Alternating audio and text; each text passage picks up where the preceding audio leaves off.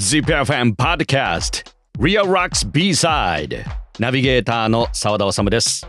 この番組は ZIPFM 唯一の洋楽ロック専門番組リアルロックスをナビゲートする私澤田治がオンエアでは言い切れない伝えきれないことや音楽の話時には音楽以外の話題などをお届けするポッドキャストです。これまでのポッドキャストでは2021年のフジロックを1回目から4回にわたり特集しました。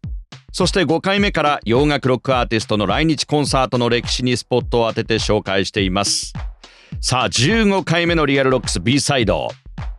洋楽ロックの伝説と膨大な歴史を一冊に凝縮した書籍。洋楽ロック史を彩るライブ伝説。ウドー音楽事務所の軌跡をたどるが昨年出版されています。数々の海外アーティストの来日公演を手掛けてきたウドー音楽事務所の副会長。高橋達夫さんからいろいろなエピソードを伺っています。ちなみにその高橋達夫さんがこれまで仕事をしてきたアーティストは？やっぱりデビッド・ボーイとかも確かにねデビッド・リー・ロスなんかも難しい。とやっぱりボブ・ディランですとかリッチー・ブラックモアですとかあとはブルース・スプリングスティンなんかサンタナなんかはもの人間的。最初エリック・ラプトンでしたからね。ウィッシュ・ボーン・アッシュ。ただまあポール・マッカートニーただいま逮捕っていうのは無線機で警察官の無線機に入ってきた。あのビリー・ジョエルあのちょうどその時ミック・ジャガーの U2 をあそこでよくやったなと思って。カルチャークラブなんかはまさかヘビーメタルの連中がさゴルフやるなんてさ。もうこれまでポッドキャストチェックされた方は様々なエピソードお分かりかと思います。伝説のツアーマネージャー高橋達夫さんが今日も語ります。今回は前回からの続き熱狂的ファンのお話そして今と昔のコンサートの違いのお話です。本編に入りましょう。ZIPFM ポッドキャストリアルロックス B サイド。15回目です。あと話戻るけどファンが多かったのね。割合チープトリック。ああそうですよ、ね、チープトリック多かったですよ、もう風貌からもう間違いないです、ね、なんでこんなファンいるの？みたいな本当に面倒くさかったもんね。あそう。その当時ね今言い方悪いですけどねどうやってファンと対応するか、ええ、あのホテルそれから、えー、電車の駅。そうですよ、ね、このファンの人たちをどうやってかわしてスムーズに移動するか、結構それが大変でした。情報っても漏れてるんですよね。言ってみればそういうファンに。いや漏れてないけども、うん、みんな予測するんですよ。予測何時ぐらいに出るとか次の公演がどこだったか、ね、多分電車は何時ぐらいどこに出たらばさその出たところのファンが次の公演地のファンに電話で連絡するんですよ。何時何分の電車に乗ったからっつってでそこで待ち受けるんですよ、えー、情報網があるんですねそうあのファン同士のね、えー、私コンサートの時だけ会うファンってたくさんいたらしいですよ。ああファン同士が。そう。誰々のコンサートで再会みたいな、はい、だからそのコンその地方の人が多かったんです例えば東京でやるときにまあ札幌からしたり青森からしたり。で東京でそのファンと会ったりとかするらしいんですよ、でそこでね、あの飲んだり食べたりして、えー、じゃあまた来年会おうねとかさ。あとファンってその当時70年代とか80年代のファンと今のそのコンサート会場にいるお客さんってなんか違いってありますか？そうですね。極端に言えば70年代、うん、80年代のお客っていうのは、割合ショーやあ楽曲演奏してる時は静か。で割合、まあ、一緒に乗る人もいるけどで聴いてる人もいるし乗るバンドは一緒に乗る乗るけども以前よりも、えー、騒がしかっ熱気があったのかな、えー、70年代ものすごい熱気があって、はい、なぜかっつったらあのー、自分の席に立って応援する形じゃなくて前に来るわけですよね。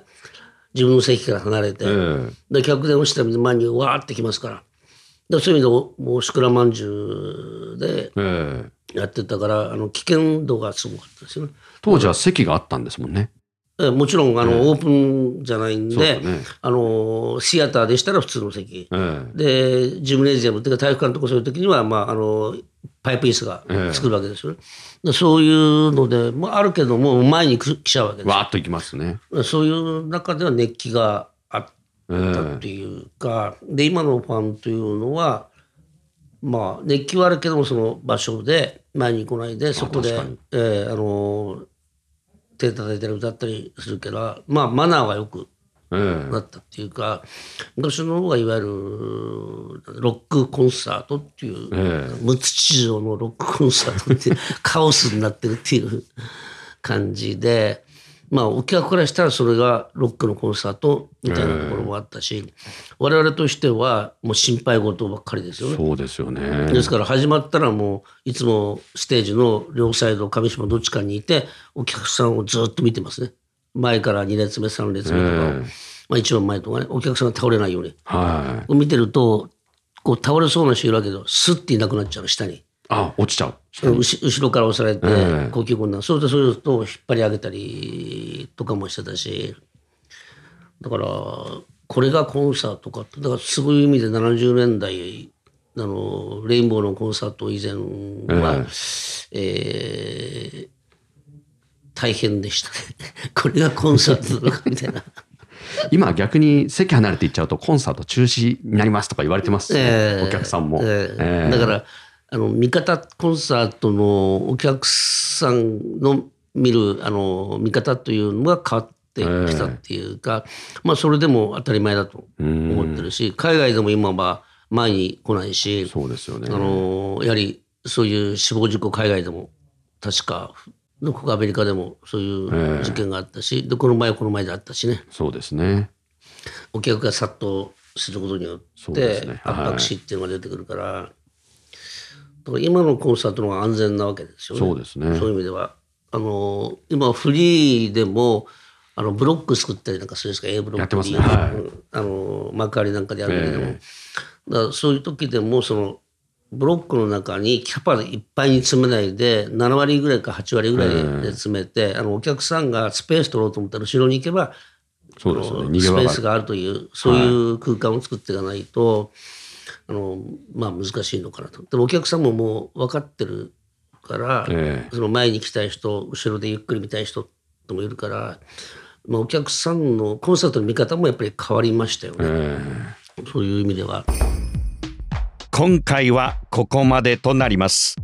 15回目の ZIPFM ポッドキャストリアルロックス B サイド次回もウドー音楽事務所副会長高橋達夫さんにお話伺っていますキッスの初来日公演の時のお話などを伺っています。次回が高橋さんの登場最終回となります。ZIPFM ポッドキャストリアルロックス B サイド次回もお楽しみに。リアルロックス名古屋の FM ラジオ局 ZIPFM 唯一の洋楽ロック専門番組。ザ・ビートルズからデスメタルまでオンエアをテーマに現在進行形のロックを2004年から紹介しています。毎週日曜深夜0時半から2時までの90分、私、沢田治がお届け。ラジコのタイムフリーならいつでも日本中どこからでも聞くことができます。詳しくは ZIPFM ウェブサイト、またはリアルロックスの番組ツイッターをチェックチェックチェック